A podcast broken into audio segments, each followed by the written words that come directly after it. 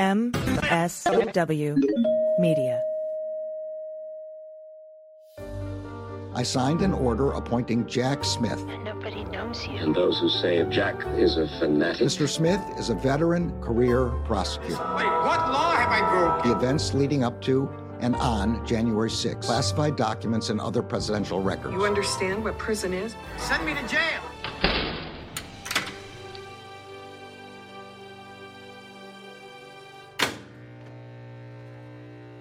Hey, everybody. Welcome to episode 61 of Jack, the podcast about all things special counsel. It's Sunday, January 28th, 2024. I'm Allison Gill. And I'm Andy McCabe. Well, all right, Allison, we've been at this for 61 weeks now, and we once again have a lot to cover this week, including an entry in the Mar a Lago documents case from Jack Smith, which included some information about six expert FBI witnesses that he plans to put on the stand at trial. Uh, as of now, that trial is scheduled to begin in May, but in all likelihood, that will almost definitely get delayed. yeah, totally.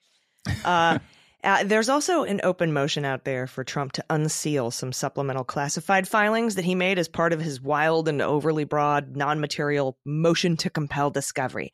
You'll Mhm. remember he filed one in DC, he filed one down in Florida, basically asking for every single document and everything anyone's ever said from any agency ever about the best president ever, Donald John Trump. Uh, and he he wants it all, and it's like that's not how you compel discovery. But he had a couple of uh, classified briefings, classified, I guess, addendums or supplementals to that motion to compel filed on the docket down in Florida. He wants them to be filed publicly with some redactions. Jack Smith didn't have a problem with that. We'll talk about. We'll we'll bring you all up to speed because there's some some more filings in that. And then in DC, the circuit court, the DC Circuit Court has denied Trump's motion to rehear the limited gag order issued by Judge Chutkan en banc, right? Which means by the full panel. Yep. And uh, the Biden White House has agreed to provide four unredacted January 6th committee transcripts to Representative Barry Loudermilk. Okay. but something, Andy, is conspicuously missing from our show today. And what might that be? Uh, the DC Circuit Court decision Oh, on absolute yeah. immunity, Yeah. the monarchy motion, and double jeopardy. This will be Mm. our third show since the hearings without a decision. I should say the hearing. There was one. That's right. That's Um, right. Three weeks. Don't want to ago- rub it in or anything, but okay. No, I'm just not gonna. I'm not even gonna finish that sentence. you won the bet. Yes, you won the bet. Yes. I thought we'd sit have it by the first Friday. We did not. Um, We didn't. Nor the second. Now, nor the third. Now the third is is passing, and still no uh, no response, no no uh, ruling from the court. But that's okay. We're we're still here, and we'll be ready whenever it arrives. Yes, and I'm feverishly refreshing Pacer. So we'll see what ends up happening there. But I, that's where I want to start today is that it's missing. We don't have it yet. But before we do that, um, let's do this new segment that we've that we brought up uh, called "Good Week, Bad Week," Andrew, where Yes. you tell me uh, for Jack Smith and for Donald Trump, are they having a good week or a bad week? All right. So uh, I'm going to go with Trump had a good week once again. And here's why. Um, basically, because no, first and foremost, no response yet, no ruling from the court. So, in all likelihood, that ruling is not going to go his way. So, the fact that he didn't get it yet means the the bad news for him has been suspended another week. That when you when you when it's a good week for you when you haven't gotten a huge loss from the DC Yeah. Circuit Court. It's like it's like knowing the bully down the street's going to punch you next time you see him, and then you just don't see him for another week. You're like, hey, I know I'm getting It's punched at some point, but you know, didn't happen this week, so that's good. Uh, also, I mean, in practical terms, it means it's another week of delay for him. It's another week burned with really no progress in the Jan 6 case. So I think it's been a good week for him so far on that grounds. And of course, when you look at, uh, you know, you look at Mar-Lago, decent week there. Nothing really has happened to move the ball forward there either. so again, like every day that ticks by that he um, that he is able to burn without getting really any closer uh, is a good week for him. And then finally, of course, it, you know, look at Georgia. Georgia seems to be in disarray right now over this crazy uh, story about uh, Fani Willis's deputy, who she hired, who's going through a divorce, and now they're they're alleging that she's in a relationship with him, and who knows what's going to happen to that thing. But I mean, all these uh, delay and chaos in these trials, all good news for Trump. So I think it's a good been a good week for him. Yep. And uh, what about Jack Smith? I don't think it's been a bad week. I think it's been a quiet week for the special counsel team. Doesn't mean they're not working. I'm sure they're burning the midnight oil. They've got two massive cases that are rambling and at one speed or another towards towards trial. And there's a lot, a lot, a lot of work, investigative work, preparation work, stuff like that, preparing witnesses to do. I'm sure they're still doing that, but they're doing it quietly right now, which is, you know, probably probably decent for them to kind of keep their heads down for a little bit. Yeah, and we'll see some of that later when we talk about these six FBI witness, expert witnesses that he plans on bringing in the Mar-a-Lago documents case, at least. Of course, like you said, nothing can be filed on the DC docket with Judge Chutkan's ruling um, that you know everybody would need leave of court permission to to file anything right. on that from from here on out. Um, I'm I have the exact same answer, Andy. I yeah. think Trump had a good week and that he didn't we didn't get the DC Circuit Court ruling, and I think Jack's week has just been meh, like not good, not yeah. bad, right, right there. down the middle, just right a down week. the middle. Um, now that's just in relation to what's going on in the Jack Smith investigations. If you if you add in everything else that's happening, this is a very very bad week for Donald Trump. but, yeah, but, sure. But I mean, the jury right now, as we speak, is deliberating in the second E. Jean Carroll case, which is called E. Jean One, actually. Um, he he's could get a ruling from Judge Engoron in the New York Attorney General's three hundred and seventy million dollar civil fraud trial at any moment. By the end of this month, he could owe you know hundreds of millions of dollars to different people. So it's it's a very yeah. very bad week for him in general. But as far as jack smith stuff goes he's got the dc trial stayed. He's basically got the mar-a-lago trial stayed because of Aileen cannon. Um so yeah he's he's doing okay he is, and you know, like let's not forget that on the week that he won the New Hampshire primary, he managed to turn that into absolute misery, ranting and raving about Nikki Haley's dress and kicking people out of the MAGA camp. So, you know, he seen he manages to find the bad in every week. And that's, threaten that's how to he rolls. indict her, I guess, on little stuff. I don't, I don't Um, even know what that means. I yeah, it's so crazy, so crazy. I think that's just like some mob stuff, right? Like, you know, I've got the dirt on you, and I will use it. I, you know, it's just it's, Something very bad could happen to you. You know, whatever. Okay, fine. Yeah, yeah, yeah. She's going to go through some things, right? Yeah. So let's talk about this missing DC Circuit Okay. um, decision because on the merits, just strictly on the merits, we should have had a decision fairly quickly. But there's a lot of other stuff going on, right?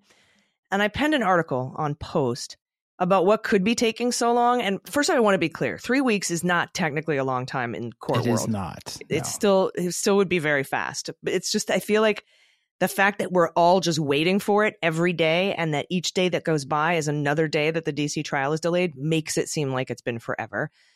But also it's on an expedited basis, right?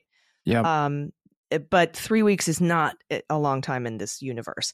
The gag order um appeal for the limit, you know, the limited gag order, I don't call it a gag order hmm that took 45 days to get a ruling and they were all in concurrence. So you know but that's not under an approved expedited briefing schedule uh, and the immunity issue is. So we were both expecting a ruling by last episode but here we are a week later and we still don't have a ruling. As we record this episode we record friday afternoon. So why is that? Now perhaps the three judges aren't on the same page and again, not about the merits, not about immunity. I'm pretty sure they all agree Trump has no absolute immunity here. But Henderson, Judge Henderson and Judge Pan seem to have a difference of opinion on jurisdiction, right? Mm-hmm. Yep. So Pan indicated in her questioning that the Midland asphalt precedent saying that immunity isn't subject to interlocutory review. Yeah, right. So remind remind our listeners, Midland basically said there's a strong preference against interlocutory appeals. Right? They want people to be to, to the trial to go forth and conclude, and then you appeal all your uh, issues at once. And so it set these kind of uh, thresholds for a very limited number of things that could be inter- appealed on an interlocutory basis. They didn't specifically call out this issue, determining whether or not presidents have limitless immunity as one of those eligible for interlocutory appeals. Yeah, exactly. So so Pan seemed to think this should just you should you can try for your immunity thing after you're convicted, if you're Right. convicted after the trial. So she asked the Department of Justice why they weren't arguing that because American Oversight filed an amicus brief arguing this. Um, Trump's lawyers argued against it, but the DOJ was also arguing against it, and Judge Pan couldn't understand that. She was like, "Why? Why would you do this to yourself? We could give you a win right now." Yep.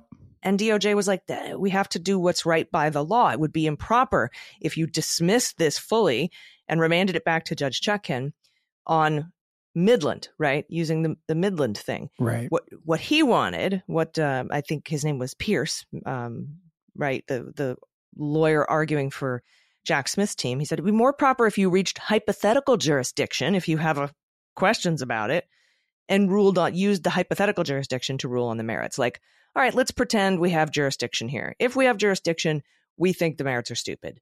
You know, that's kind of how hypo- Right. the hypothetical jurisdiction doctrine works. It's almost like an in the alternative argument. right? Mhm. It's like we're covering all of our bases, and I and I think that their position it seems strange. Maybe it'll turn out to have been not a good decision, but I think their decision was based on this idea that because of the totally uniqueness of this motion, it's like no one else in the world could really bring this same issue in the way a former president can. It's not fair. If if in fact he has the immunity he claims to have, then it's not fair to put him through a trial only to later determine that he was immune from these charges and from this trial. right. Exactly. So, I mean, you got to give them credit for taking the high road. Whether that proves to have been a strategic error, I guess we'll find out.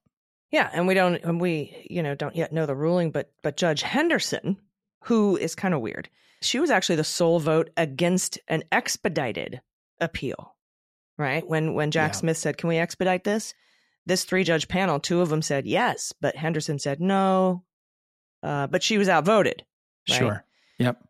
Um, and she expressed during the hearing, almost three weeks ago, that Midland Asphalt was a mere suggestion, not precedent, seeming to suggest that the argument for jurisdiction um, was, you know, kind of Yeah. The argument that there is jurisdiction for them to hear this this motion is Is strong. strong. Is Exactly. valid. Right. where Pan was like, kind of like, we sh- we don't have jurisdiction. She seemed reluctant. Yeah. Henderson was like, yeah, we do. Uh, now, she, they didn't say it directly, but it, that's kind of what I was implying through their questions. And even though Pan and Henderson probably both agree that Trump loses on the merits, they may have a dispute about how to establish jurisdiction here.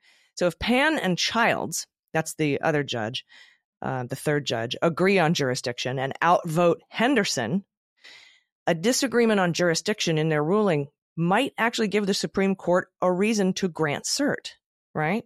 Which could, Could. delay the proceeding even further. Yep. Now, there could be disagreements on the merits as well, namely whether the double jeopardy argument deserves interlocutory review, but that's jurisdictional again. Not that it's correct, just that it maybe deserves review. So they might be sorting that all out. And and finally, the, the reason that you and I have also been talking about, and, and everybody mentions, um, they may be crafting the ruling to be the definitive and final say on the matter, right? To avoid Yeah. SCOTUS granting cert or the full court granting a rehearing en banc. Those rulings work best when all three judges are in agreement. So Yeah. I'm concerned they don't all agree on something here, probably jurisdiction. That's just my guess. Yeah, even if the last possibility you covered there is is true, the one that you and I have been pointing to, like they're really trying to do a solid job on this and provide an opinion that is just absolutely unassailable. Even that would make it possible that if there's any variance between them on any one of these issues, they're trying to iron that out so they can go forward as a unanimous opinion because that carries more weight than a two to one. There's a lot of if thens in this case, Yeah. right? Do we have jurisdiction? No. If then, can we establish hypothetical jurisdiction? Yes or no? If then, if yes, do what are our decisions on the merits for double jeopardy? What are our decisions on the merits uh, for uh, absolute immunity? And if not, then you know how do we resolve the issue without having hypothetical jurisdiction? Should we dismiss and remand back to Judge Chutkan, which would probably add to the delay as well, because then she would have to come up with the reasons, uh, you know, et cetera. So I mean, there's there's all like the flow chart for the decisions here because there's multiple issues at in question is very complex, right? So you're right. If they want to be able to agree on every single point at every single step of the way through the flow chart, it's going to take a minute. Yeah, and let's remember, even though it is on an expedited track, expedited just means faster than the normal incredibly slow pace. That's all it means. It doesn't mean like, oh, well, bam, it's going to come out tomorrow. So, you know, a month to turn this thing around, considering all the things we just discussed, is still pretty quick by court time. Yeah. Yeah. And just, you considering the limited gag order en banc rehearing, which was unanimous, no, Yeah. which we'll get to in a minute, took 45 days. Right. But it's Yeah. not on a, it's not, that's the slow, normal course of things. Right. right? Right. So a very complex matter where you want to get everybody in agreement and put forward a, a rock solid ruling. On an expedited basis, if that could come in at 30 days, that's expedited.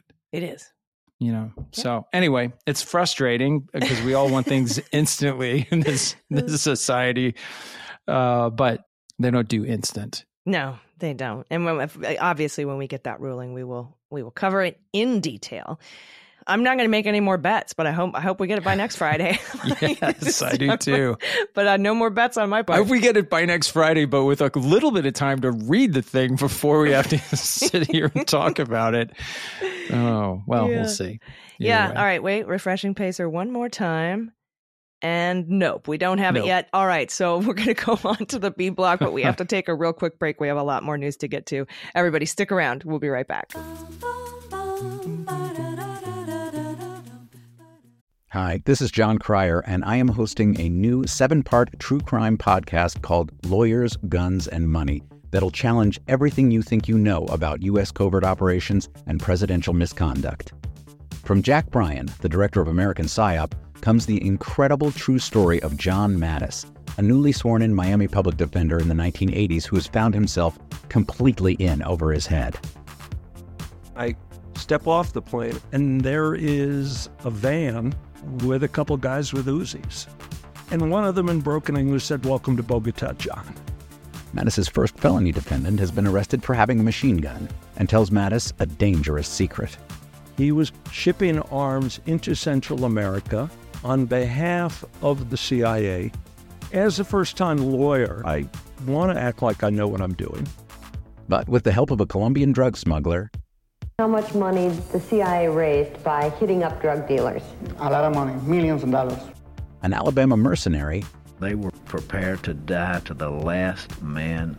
I saw this in them. I saw the fire in their eyes. And they made me their war chief.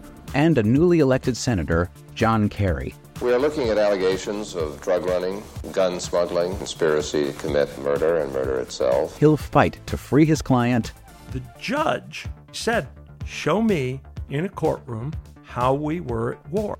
expose an illegal war being run by the White House, I mean, I wanted him involved, but I didn't want to be on record as doing it. and somehow stay alive in the process. I just escaped a kidnapping by the CIA in Costa Rica. This is Lawyers, Guns, and Money. So you have a man in an Armani suit standing on the bow of a boat with a rocket launcher and says, If I lose sight of you, I will launch. You will be vaporized. Available everywhere starting October 29th, or get it ad free and early starting October 22nd at lawyersgunsandmoney.supercast.com. There you'll find bonus episodes along with exclusive content. Subscribe now.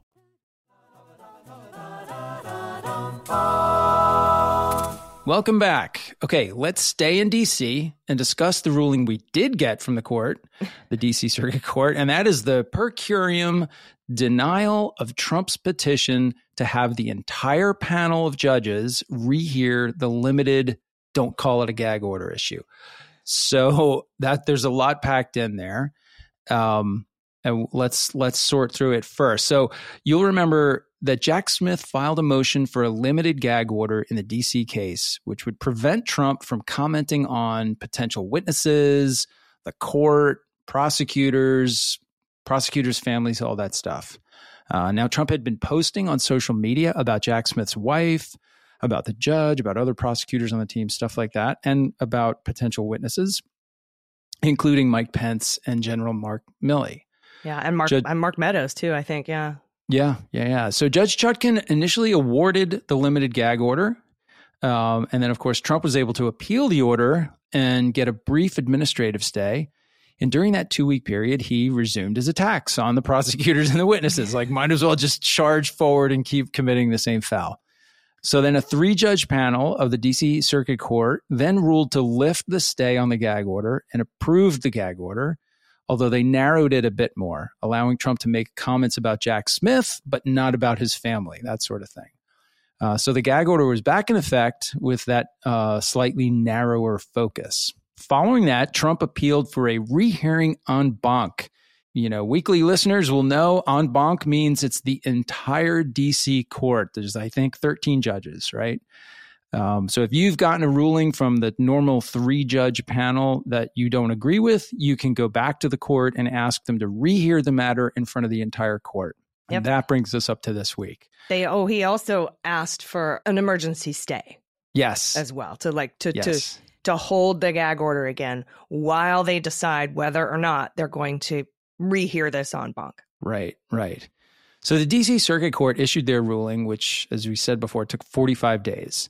And the ruling states upon consideration of appellant's petition for panel rehearing filed December 18th, 2023, and the request for administrative stay, it is ordered that the petition be denied. It is further ordered that the request for administrative stay be denied per curiam. So, per curiam, just to be clear, that is what the court says when they issue a decision that is not authored by an individual identified judge. Per Right, curiam like just the means whole court. Right, speaking for the whole court, not speaking for an individual judge. And per curiam opinions are typically just announcements of a decision without including any sort of rationale or reasoning or anything like Mm, that. okay. So this is kind of a classic per curiam opinion. So that's where we stand. The, the don't call it a gag order is in effect, and it has been imposed on Trump according to the three judge panel's slightly narrower focus uh, than what Judge Chutkan originally approved. Yeah, and it's still so funny to me that we're splitting hairs on something that could have just been uh, like a full gag order issued where he can't talk about the case at all. Yeah. And and everyone's like, okay, but when and how and is the lift? Is there a stay? Do we do this? Can we talk about Jack Smith's wife's brother's girlfriend? Well, you know, and everyone's like trying to break this down. Yep. Uh, when this is one of the narrowest gag orders I've ever seen. Now, granted, I'm not a lawyer. Yeah. And you know what it also highlights for me, AG, is like this is a little bit of like inside the prosecution team, right? When anything comes up like this, like at the beginning of this case, when Trump is saying all these things that are very, you know, arguably tampering with witnesses, uh, threatening witnesses, or things that could be interpreted by witnesses to be threatening or impacting their their testimony, um, they have a hard decision to make. Like, do they go out and request a gag order? Is it even worth it? Right? Is the juice worth the squeeze? Because y- what they've done by even You end up with asking for this. Yeah, you've you've saddled yourself with like months of extra litigation, and that is a drawdown on the team's resources and time and focus. Every single one of these things brings with it the possibility of impacting the proceeding in terms of delay. Nobody wants any more of that. So they really have hard decisions to make, which suggests to me that in this case, they felt like it was such an important principle to stand on that they decided to take all those risks and try to get this guy's communications somewhat slightly restricted. Whether or not it was worth it, again, I don't know. I mean, well, I think here's the thing, right? He has not tweeted about executing Mark Milley or posted on Truth Social, I should say. Uh, he's not said anything about Mark Meadows. He's not said anything about Jack Smith's family. Um, he he hasn't really said anything while this gag, this limited gag order has been in effect. So it Yeah. appears to me to be working. Yeah, I mean, I, I think that's true. I think that it's so limited, but he does. he does at least for now. He seems to be. He seems to be observing it. That could break any second. Well, he could be very preoccupied with defaming E. Jean Carroll over. yeah, and over like look at that one. He's he's he's defaming her in the middle of the trial for damage to determine damages from his prior defamation. So she doesn't really care. That's why I'm kind of shocked it's it's almost uh, it's it's like counterintuitive for me to draw the conclusion that he's actually moderated his speech about Jack Smith Right. and these trials because of this gag order. I almost feel like it's more likely he's just been distracted, like He's you said. busy and with other- He's going to get back to it at some point. He's busy with attacking others. You know, Yeah. he just uh, how there's not enough time in the day to go after everybody he wants to go after. Um, all of his political enemies, you know. Meanwhile, hundreds of people are approaching him every day with tears in their eyes. Strong men with tears in their eyes, you know, Yeah. hoping that he runs again. So he's he's got a lot. Um, so next steps, I assume he could ask the Supreme Court. That's the last and final frontier. He can ask the Supreme Court for an emergency stay. Um, they may grant one for a few days, you know, while they decide whether or not to stay it fully uh, before they deny hearing his case, because I think they will. But he can apply. He, you know, he can petition the Yeah. Supreme Court to hear this. Um, uh, so if I just want to let everybody know, please, if if the Supreme Court grants an emergency administrative stay, it is very temporary. Okay, and they're just doing it while they decide if a full stay is is appropriate, if they're even going to hear the case. So don't be every every time, uh, Andy. Every time uh, uh, Mhm. the Supreme Court issues an administrative stay, the the press is like. Ja- Jack Smith blocked in huge loss, you know, and it's it's like no, it's it'll be a few days, uh, and now now granted, in those few days, we'll we'll I think we'll get a better idea if there is an administrative stay. I think we'll get a better idea if this is working or not. Because if he starts his flood of attacks while that Yeah, there's yeah, a stay on the, that, then he has time. He just he's clearly wasn't. watching. Yeah, for Mhm. sure. I think it's super unlikely if he if he requests cert and goes to the Supreme Court. I find it to be highly unlikely that they would take the case. Although there is a totally unique issue here, which is what is the impact of a stay on a person who's running for office? Is or, the yeah a gag order too? Yeah, Yeah. So not the not the stay. I'm sorry, the gag order. Is it permissible under the circumstances of here's a candidate running for the presidency? Can you really impose a gag order on them when they believe that the prosecution itself is part of the campaign? Yeah. Yeah. So yeah, it's not impossible that they take it. Although I, I do think it's rare. They're not probably looking for extra cases to, to get involved in this mess and they've already got uh, definitely one and and maybe another coming their way. So yeah. They they we'll really see. don't want to touch any of this. I think with a no, with their enemies judiciary. Um, but uh, that's yeah, that's where we are. Um, one other quick story before we take a break: the White House, this White House, Biden's White House, has written a letter to Barry Loudermilk.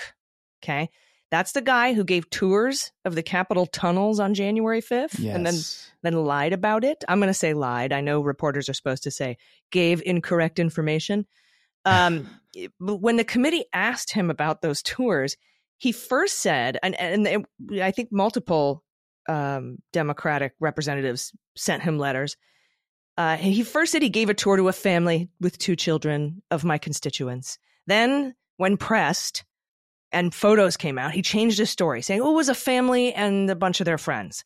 And then it was like 16 people. And then, yes, some of them were wearing MAGA hats because at first he was like, there was no MAGA hats. And then it, cha- it just kept changing.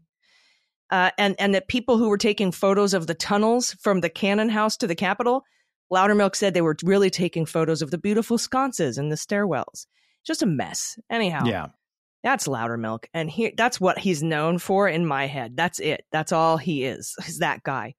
Uh, here's the For letter sure. from the Biden White House counsel to Barry Loudermilk. This letter responds to your January 18th letter. So this this was sent but a little week, little over a week ago, um, concerning transcripts of interviews of four witnesses who testified before the Select Committee.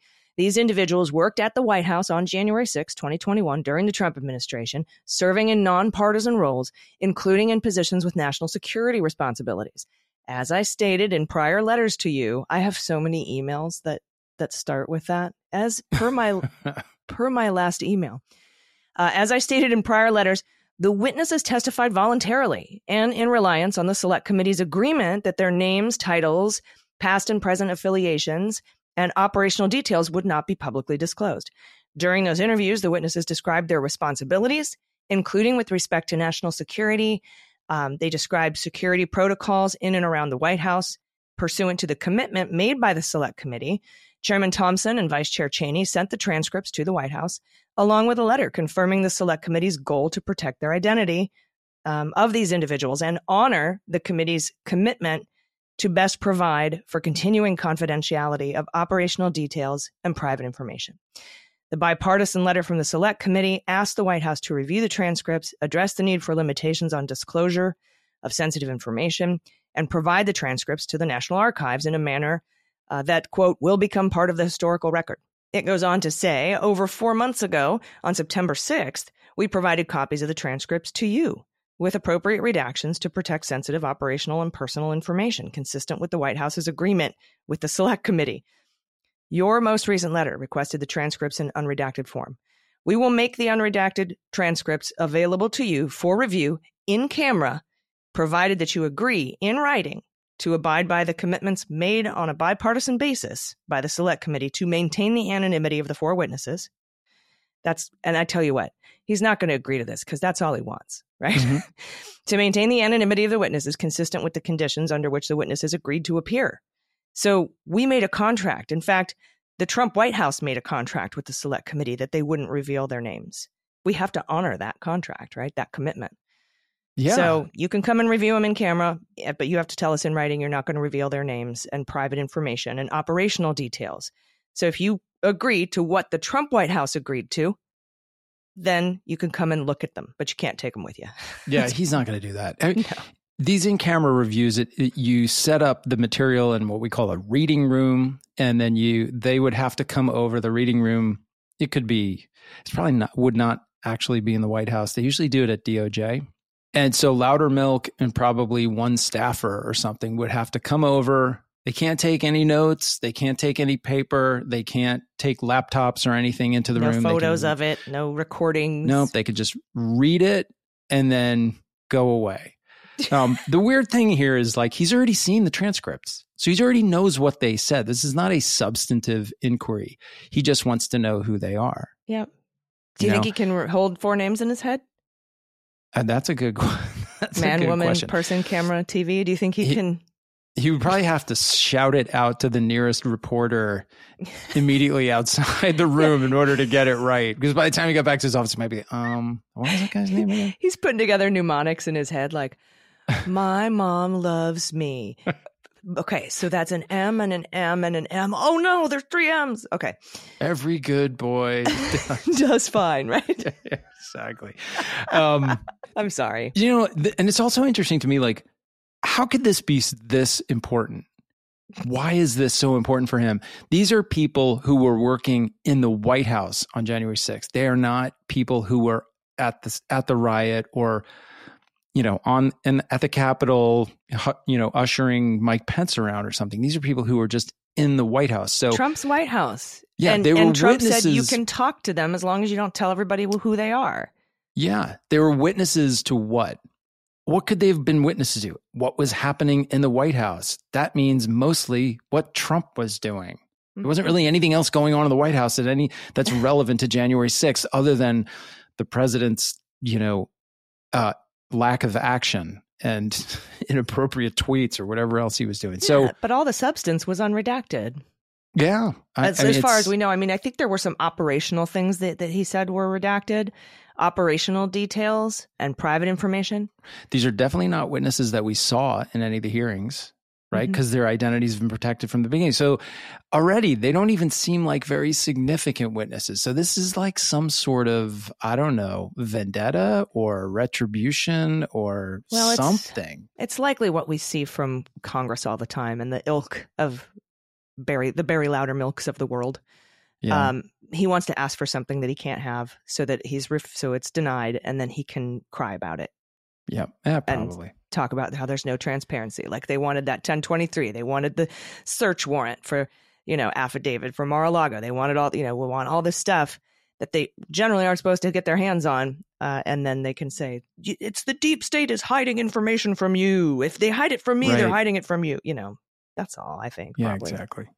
We have a lot more to get to, uh, but we have to take a, another quick break. Thank you so much, by the way, for for listening and sticking around with us. Um, I'm gonna, you know what? Every now, every time before the break, I'm gonna refresh Pacer this is it's starting to feel desperate, just a little bit. I mean, not in a bad way, but There's a, A little bit. verdict in Carroll v. Trump. oh wow. Um, the jury deliberation was significantly shorter than the one in Giuliani's, which resulted in 148 million. Uh, but we don't yet have the verdict. But that's the latest. That's the latest. Hmm. There's still no D.C. Circuit Court ruling. Um, uh, but uh, you know, hey, if we get that amount, we'll tell you. But we have to take a quick break. Everybody, stick around. We'll be right back. Hi, this is Jon Cryer, and I am hosting a new seven part true crime podcast called Lawyers, Guns, and Money that'll challenge everything you think you know about U.S. covert operations and presidential misconduct. From Jack Bryan, the director of American PSYOP, comes the incredible true story of John Mattes, a newly sworn in Miami public defender in the 1980s who has found himself completely in over his head. I step off the plane, and there is a van with a couple guys with Uzis. And one of them in broken English said, Welcome to Bogota, John. Mattes's first felony defendant has been arrested for having a machine gun and tells Mattes a dangerous secret. He was shipping arms into Central America on behalf of the CIA. As a first time lawyer, I want to act like I know what I'm doing. But with the help of a Colombian drug smuggler, How much money the CIA raised by hitting up drug dealers? A lot of money, millions of dollars. an Alabama mercenary, They were prepared to die to the last man. I saw this in them. I saw the fire in their eyes. And they made me their war chief. and a newly elected senator, John Kerry. We are looking at allegations of drug running, gun smuggling, conspiracy to commit murder and murder itself. He'll fight to free his client The judge said, Show me in a courtroom how we were at war. Expose an illegal war being run by the White House, I mean, I wanted him involved, but I didn't want to be on record as doing it. and somehow stay alive in the process. I just escaped a kidnapping by the CIA in Costa Rica. This is Lawyers, Guns, and Money.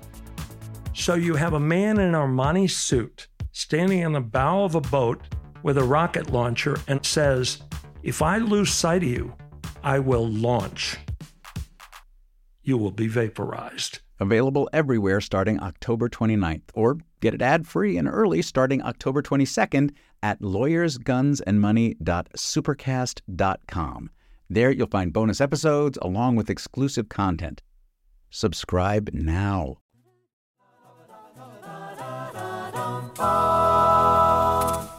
Welcome back. Okay, let's head down to Florida, where Jack Smith has filed notice of six expert witnesses expected to testify in his case in chief whenever that happens. so we're just fingers in crossed. 2034. Mm, 2030, mm, whatever. Okay. I'm kidding. I'm exaggerating. It's Yes. probably next year. Okay. That's right. Okay, so the first witness is uh, identified as Gabriella Mancini, and she is an information technology specialist and also a digital forensic examiner on the computer analysis response team at the Federal Bureau of Investigation. So, just I a- can't, I'm so glad, by the way, right at this moment that you are my co-host because you know what all these titles are. Didn't the- you? Weren't you? Didn't you have kind of a high up job at the FBI for a while? I can't for a little while, I for a little while. Remember, you were kind of so. I'm so so glad. Yeah, that, I that speak- you are here. I speak FBI, which is a strange language that not a lot of people speak. So, th- in this one, what you should be um, information technology specialist just means somebody who is hired at the FBI because they are a computer expert, not because they're they're not working as an agent or an analyst. They are really only working on uh, like computer issues, uh, data issues, things like that.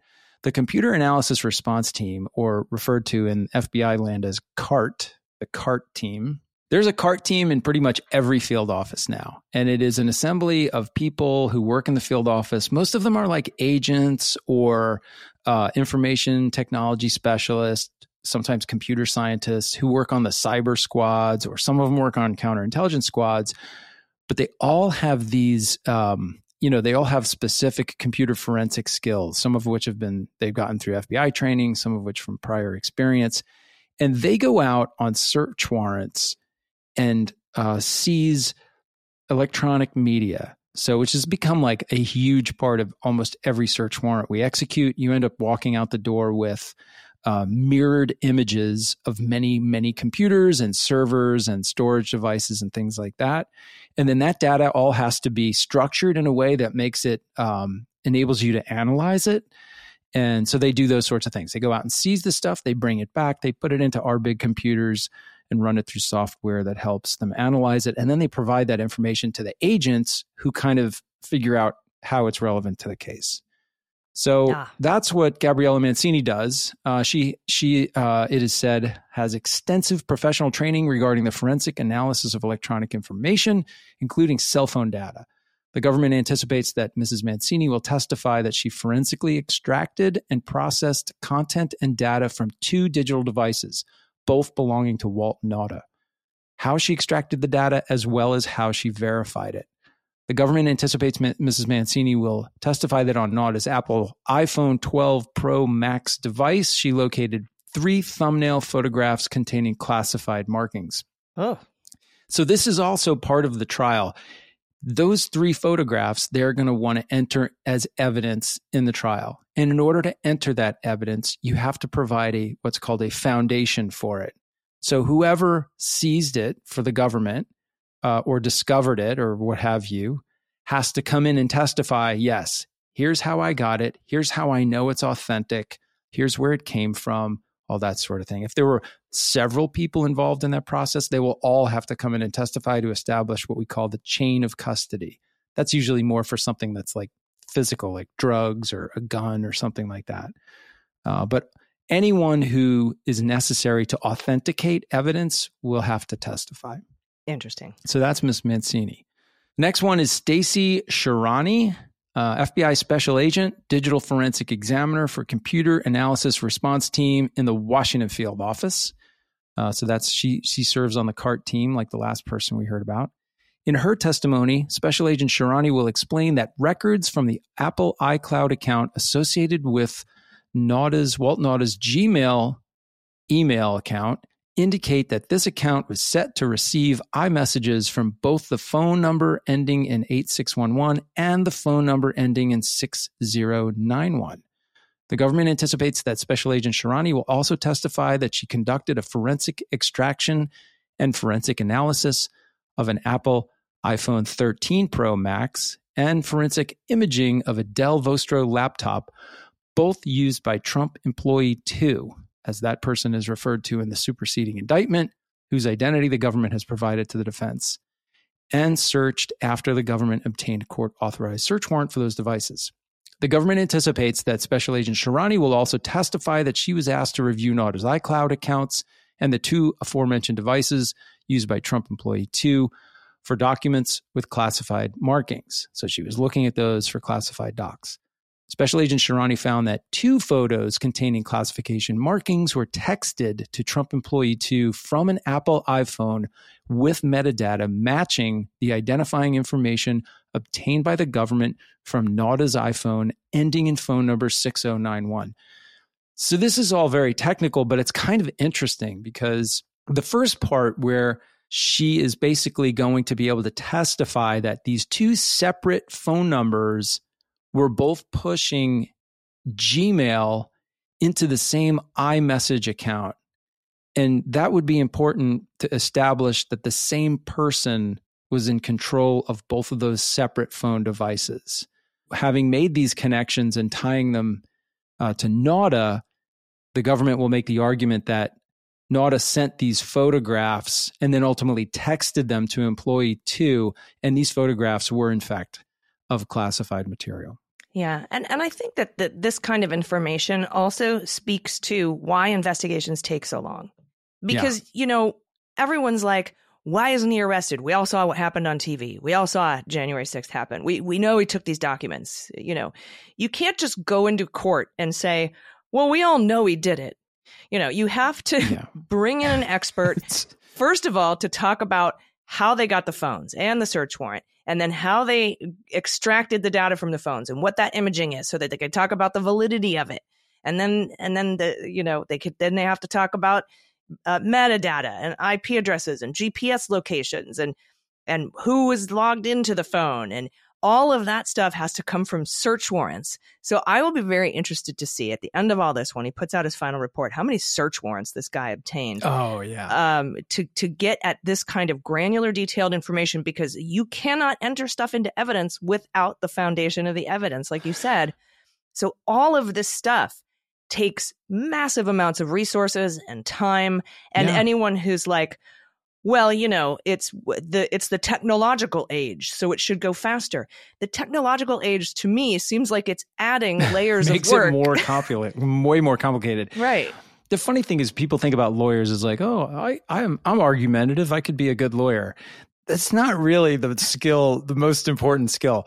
What you really have to be to be a good lawyer, whether It's you're a prosecutor or defense pain lawyer, in the butt. You have to be a yeah, you got to be pain in the incredibly detail oriented. Right. Details. All this is in the details, and every single one of these little details has to be established in a way that is unassailable if you're the prosecutors, right? Yep. Mhm. So having experts testify about these devices, how they got them, how they looked at them, what they found when they looked at them, how they know by based on what they saw on the device, how they and can can prove that the device was in the custody and control and use of a particular person, and then how that person sent these images that were likely national defense information. At the end of the day, they're trying to convict Trump of retaining national defense information. So it's not enough just to go in there and see, see this thing, we found it on the floor in his office. You've got to be assiduous in your your foundation for that evidence and how you handled it and what you concluded based on it. And then the jury is like, okay, yeah, they got their act together. I believe it and I can convict. Or the defense attorney gets up and destroys you and makes your evidence look like Yeah. a mess. You didn't do a good job. And then and then there's no conviction. So there's a lot at stake here. All right. Next one is a guy named Henry Ha. He is a digital forensic examiner on the computer analysis response team. Again, the CART team at Federal Bureau of Investigation. No field office identified there. Uh, the government expects that SSA Ha, so in FBI parlance, SA is special agent. Those are investigative, you know, agents who are out there, street agents who are doing investigations. S- SA is supervisory special agent. So this indicates that Agent Ha is actually a supervisor, which means he runs a field squad. Mm. Uh, likely could be a headquarters guy, but because he's on the comp- on the cart team, he's probably in a field office. So SSA Ha will testify that he conducted a forensic extraction of content and data from an Apple iPhone 12 mini used by defendant Carlos de Oliveira that was searched after the government obtained a court authorized search warrant for the device. Uh, SSA Ha will explain that for purposes of this device, his role was limited to forensic extraction and verification of data from De Oliveira's phone. So he basically just took the data off the device and he he's he's there simply to verify yes, this information came off of that device that was in the custody of Carlos De Oliveira. Yes.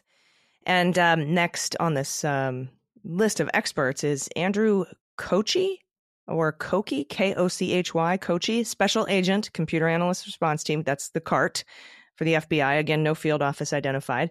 This guy did the forensic analysis of what was extracted from De Oliveira's phone that SSA Ha extracted. Um, Special Agent Koki will explain how certain text communications, images, and call records were found on the digital device and how he documented the geolocation information and other metadata for certain images, right? Like where was Yep. this photo taken, uh, for example. Then we have Jonathan Hoyt, and this guy is interesting. He's an FBI special agent, certified member of the Cellular Analysis Survey Team. Yeah, So go ahead. Yeah, you tell us in FBI language. that's a different one. An FBI language, the Cellular Analysis Survey Team is known as the CAST team, not to be confused with the CART team. It's two two different things. And what these agents and analysts and folks do is they are trained in obtaining and analyzing cellular tower information. And this is something that's become super important probably in the last 10 years. Uh, cell tower information is used to locate devices and sometimes track them, indicate their movement from one tower to another. And so this can be very important in determining where a device was at any given moment and where it might have been moving and therefore who might have been in control of it. It's used a lot now, even in like violent crimes and things like that, where like mm-hmm. you find if you find a body, you'll look at the cells, all of the cell phones that were hitting the towers in the area of that crime, that murder, and you'll try to devise lists of people, devices that you then track back to human beings with the use of uh, subpoenas and search warrants. Yep. Um, so that's basically what those guys do.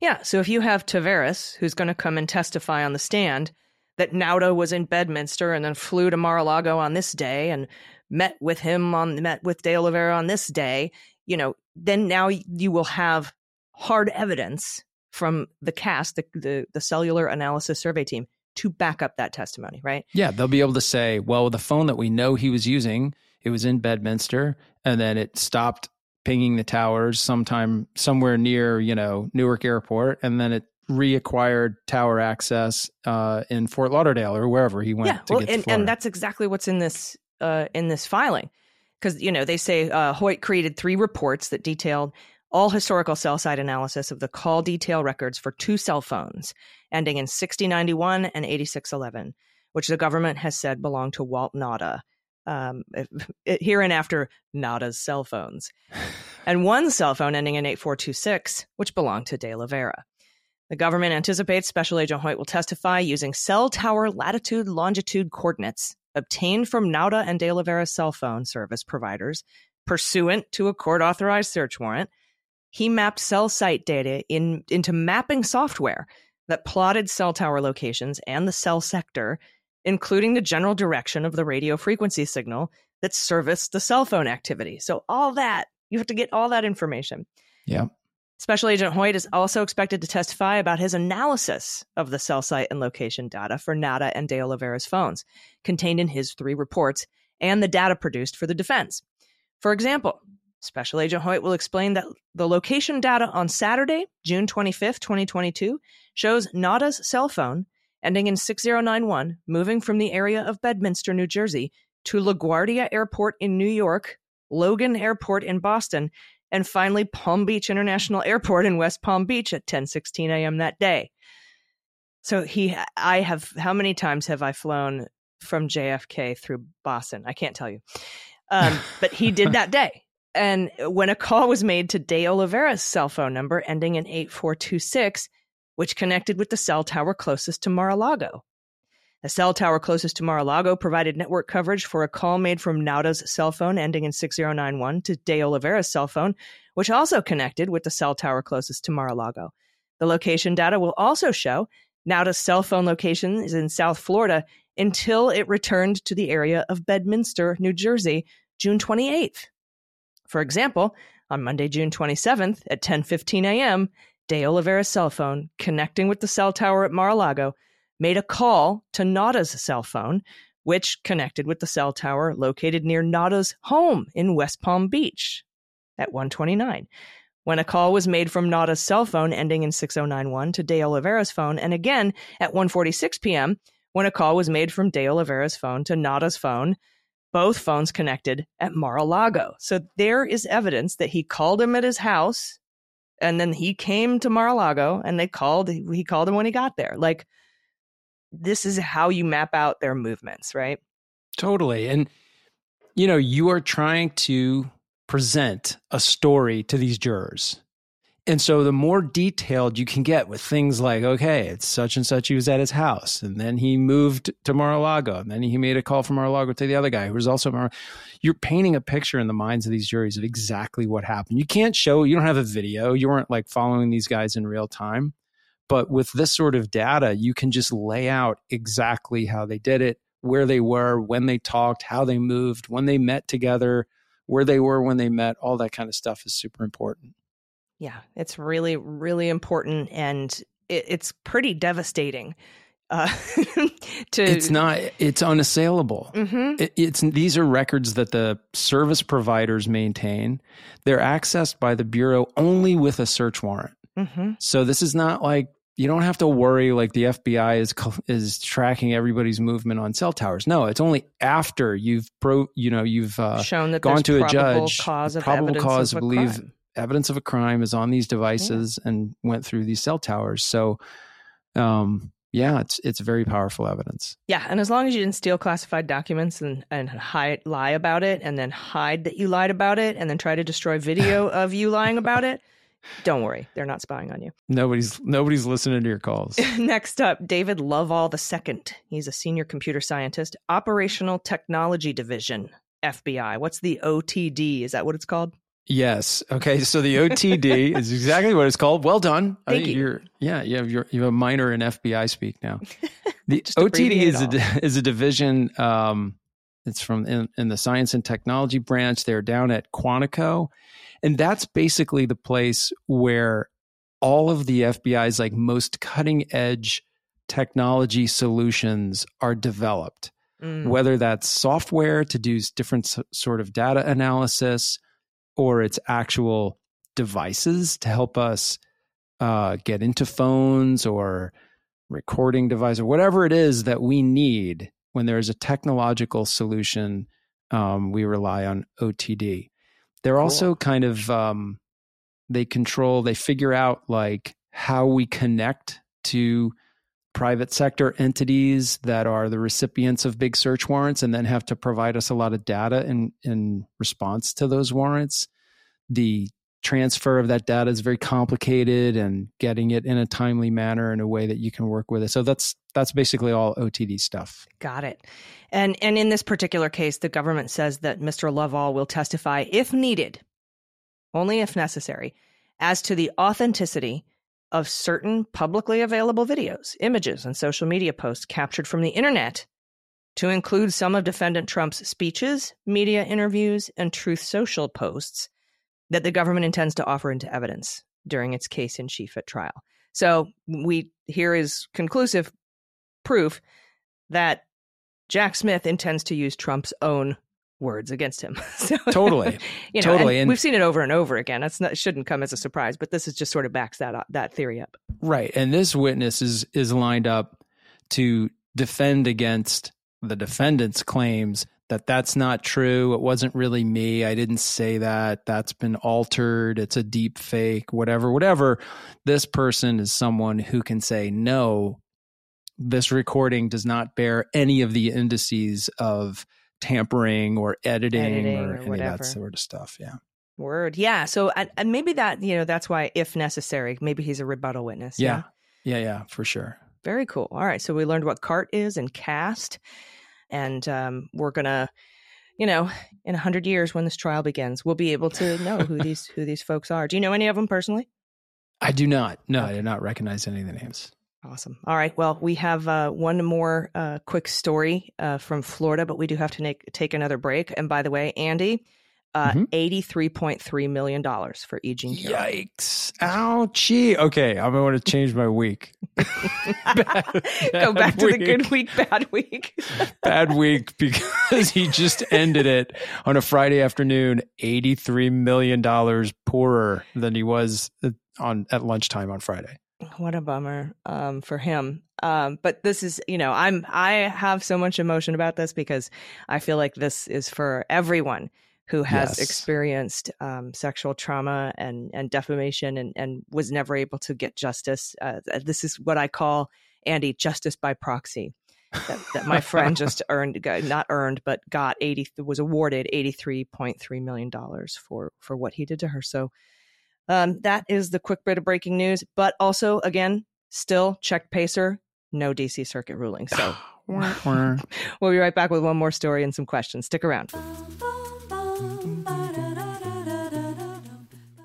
Hi, this is Jon Cryer, and I am hosting a new seven part true crime podcast called Lawyers, Guns, and Money that'll challenge everything you think you know about U.S. covert operations and presidential misconduct. From Jack Bryan, the director of American PSYOP, comes the incredible true story of John Mattes, a newly sworn in Miami public defender in the 1980s who has found himself completely in over his head. I step off the plane, and there is a van with a couple guys with Uzis. And one of them in broken English said, Welcome to Bogota, John. Mattes's first felony defendant has been arrested for having a machine gun and tells Mattes a dangerous secret. He was shipping arms into Central America on behalf of the CIA As a first time lawyer, I want to act like I know what I'm doing. But with the help of a Colombian drug smuggler, How much money the CIA raised by hitting up drug dealers? A lot of money, millions of dollars. an Alabama mercenary, They were prepared to die to the last man. I saw this in them. I saw the fire in their eyes. And they made me their war chief. and a newly elected Senator, John Kerry. We are looking at allegations of drug running, gun smuggling, conspiracy to commit murder and murder itself. He'll fight to free his client The judge said, Show me in a courtroom how we were at war. expose an illegal war being run by the White House, I mean, I wanted him involved, but I didn't want to be on record as doing it. and somehow stay alive in the process. I just escaped a kidnapping by the CIA in Costa Rica. This is Lawyers, Guns, and Money. So you have a man in an Armani suit standing in the bow of a boat with a rocket launcher and says, If I lose sight of you, I will launch. You will be vaporized. Available everywhere starting October 29th, or get it ad free and early starting October 22nd at lawyersgunsandmoney.supercast.com. There you'll find bonus episodes along with exclusive content. Subscribe now.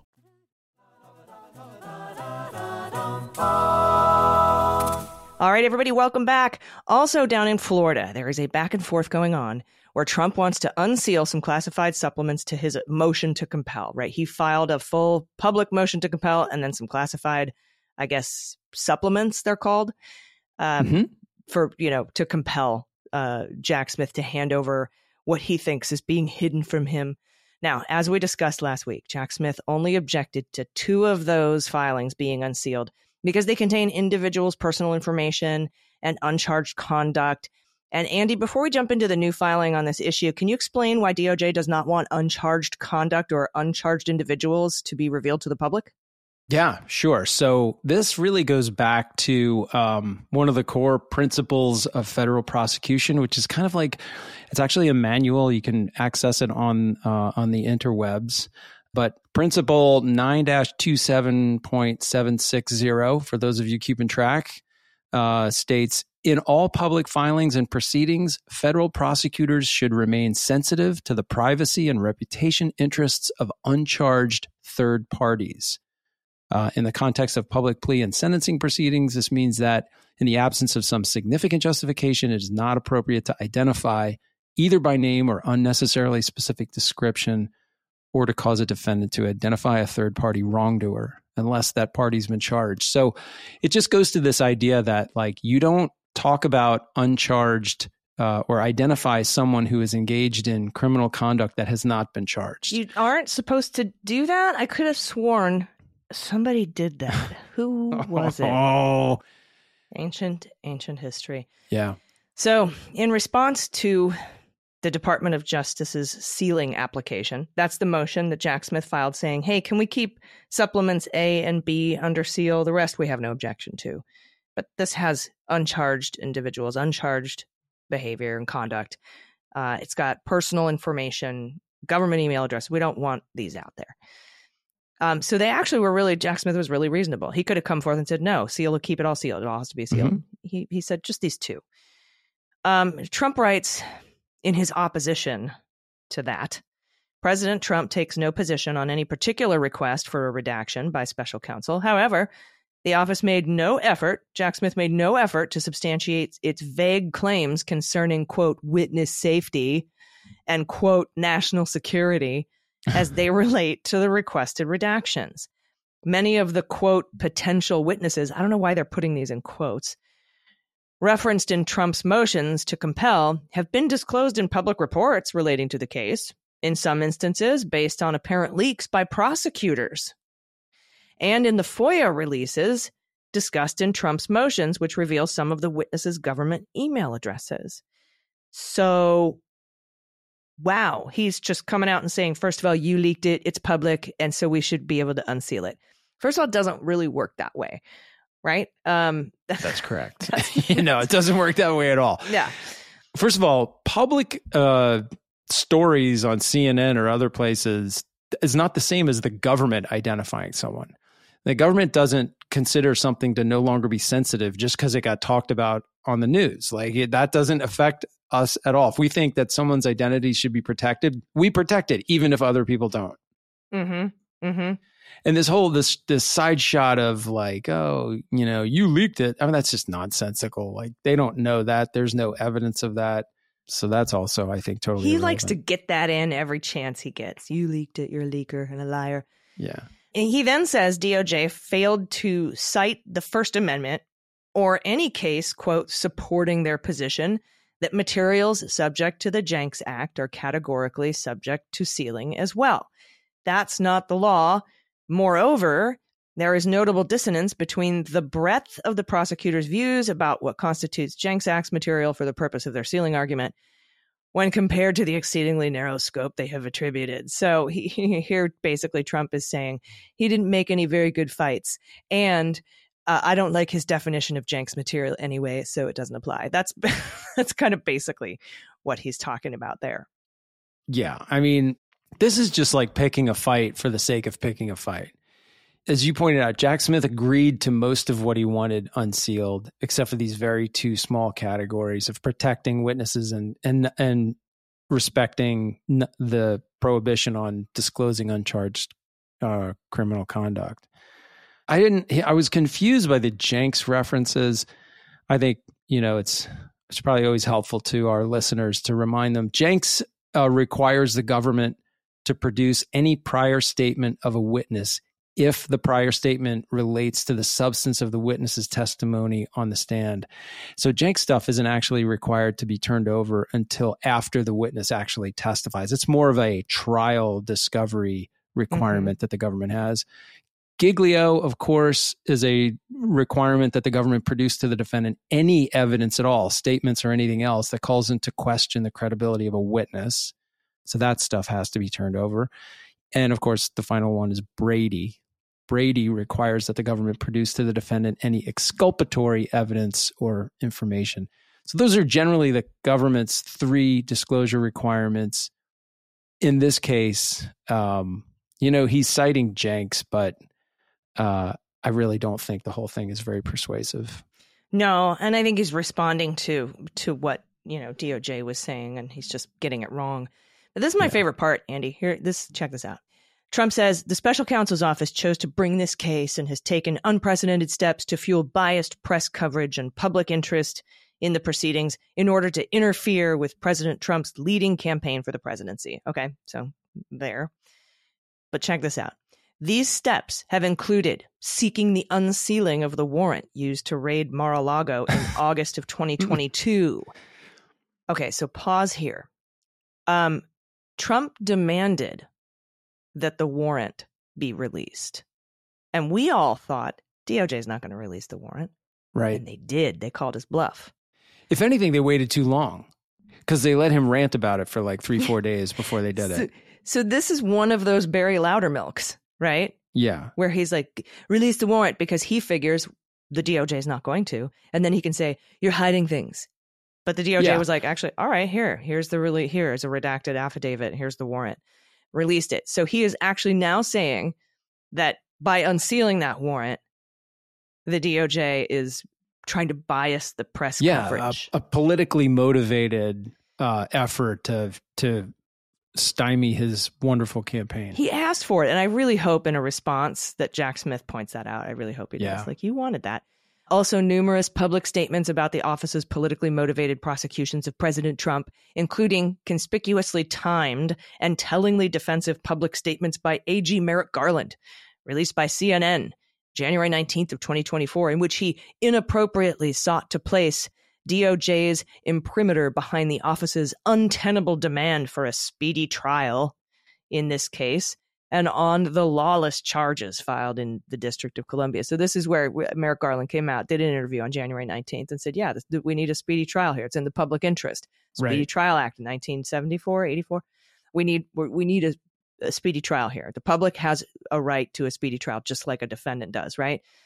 Uh, and so when he did that uh, interview, of course, uh, Trump is very upset about that. He doesn't want a speedy trial, so he's very mad.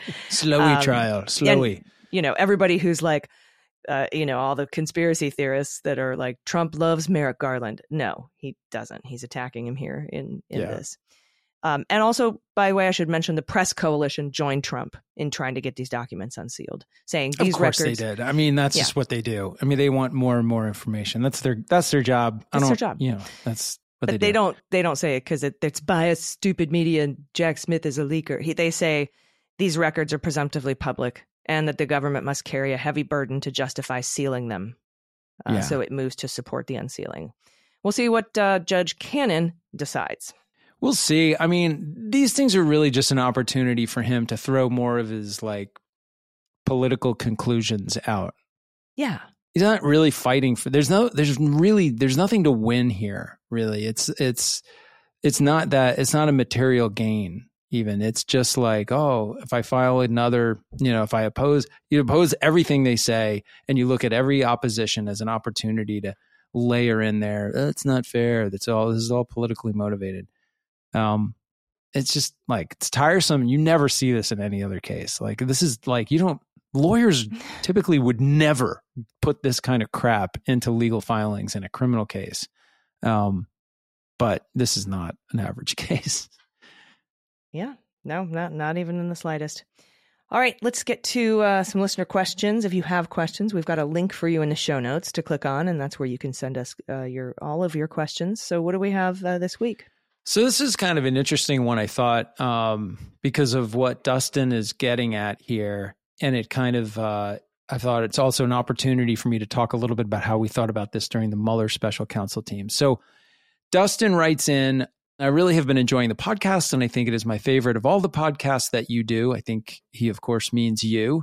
He also then goes on to say goes on to say that you are a hard worker and consume all of this stuff like a sponge, which is true. You're right about that, Dustin. She definitely does, and she's a super hard worker. Hmm. He says also that I am a likable guy, which I don't know how he would know that, but I like I appreciate it anyway. I concur. right. You're a likable guy. there you go. On to the question. Uh, I have a question regarding special counsels. It seems we are headed towards a somewhat similar scenario to 2016, but with a few different, uh, distinct differences. And then he opines that Russia is more like more determined to interfere on Trump's behalf, and that Trump is more willing to accept it. We don't know that, but I guess we'll see how this goes. Um, given the problems that Mueller experienced in Crossfire Hurricane and how much of that got dumped into a CI investigation that doesn't seem like it went anywhere, what approach could a special counsel take to complete an investigation? I am particularly interested in what steps a special counsel could take to insulate his work against a Bill Barr deep sixing of the results. What could be done better? Thank you both for the great work you're doing. Thank you, Dustin. Good question. Raises a couple of issues. I think the first thing to point out is that this is a very different situation for a bunch of reasons than the one that Mueller was saddled with in 2017. And the first is that Jack Smith's mandate has not been so closely trimmed and monitored, right? He's been given very broad authority to take these investigations in whatever way that he thinks he needs to go. Whereas the Mueller team was not. They were given a, a fairly broad mandate initially that was publicly disclosed. And then, of course, that was trimmed back significantly by the then Deputy Attorney General and, and overseer of this work, uh, Rod Rosenstein. Uh, of course, that was all kept from the public. We didn't learn that until much later. So there is that. But I will tell you that when we were very concerned about this, when I worked with my team to convince Rod to appoint a special counsel, and then I worked with my team to figure out how we could best position that special counsel team to be truly independent, not only from, we wanted them to be independent of the FBI. Uh, we didn't want people on the team to be like calling back to their field offices and their supervisors in, in different offices and telling them what was going on.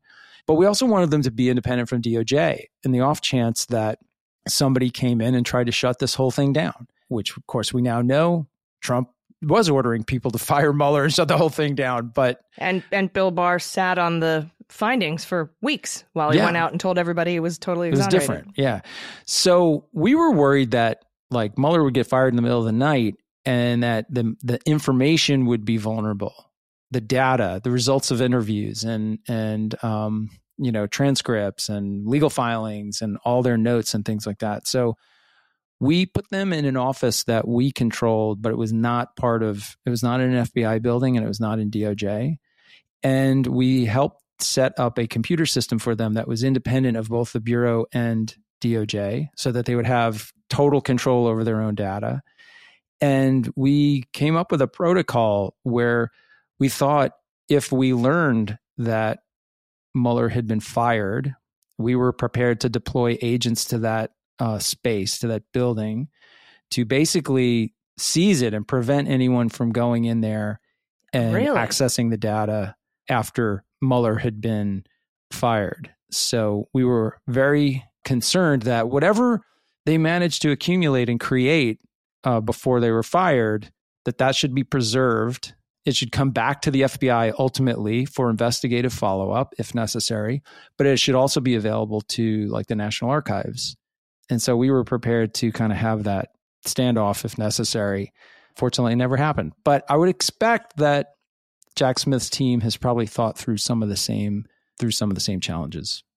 Yeah, I, I I would assume so. I mean, that was something that we I think we brought up in the very first episode of the Jack podcast was you know lessons learned from the Mueller investigation Yeah, that can be Yeah. that can be brought forth uh, and um, you know applied here with the uh, Jack Smith special counsel investigation. For sure. For sure. Cool, great question. Thank you so much. And again, the link for questions is in the in the show notes. So if you have a question, just shoot it to us. Do you have any uh, last thoughts before we get out of here today? No, I think um I think next week's it. I think next Friday we're talking about the the decision. You think? That's my prediction. Yeah, I'm not betting, but because having already won, why bet? I mean, I'm good. Yeah. But I think I think oh, I think by end of next week we'll have something to talk about. Yeah, and it's past um, the closing hour of the courts, and I've just looked at Pacer, and it's still not there. So I don't think that we're going to get it this weekend. So we're back on watch on Monday, and of course we'll bring it to you when and when it comes out, uh, and hopefully that is next Friday. I think so too. I think we'll have it by Friday, um, and uh, and we'll be able to discuss it on the next episode. Thank you so much, everybody, for listening. We really appreciate it, and um, everybody will be back next week. I've been Allison Gill. And I'm Andy McCabe. Hi, this is Jon Cryer, and I am hosting a new seven part true crime podcast called Lawyers, Guns, and Money that'll challenge everything you think you know about U.S. covert operations and presidential misconduct. From Jack Bryan, the director of American PSYOP, comes the incredible true story of John Mattes, a newly sworn in Miami public defender in the 1980s who has found himself completely in over his head. I step off the plane, and there is a van with a couple guys with Uzis. And one of them in broken English said, Welcome to Bogota, John.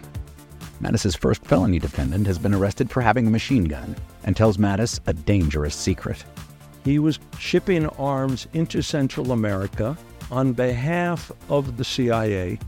As a first time lawyer, I want to act like I know what I'm doing.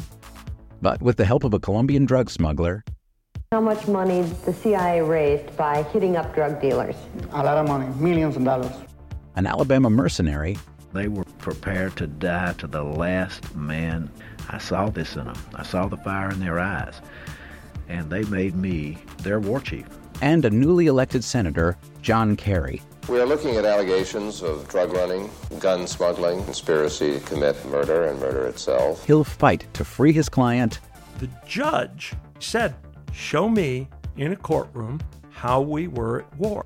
expose an illegal war being run by the White House, I mean, I wanted him involved, but I didn't want to be on record as doing it. and somehow stay alive in the process. I just escaped a kidnapping by the CIA in Costa Rica.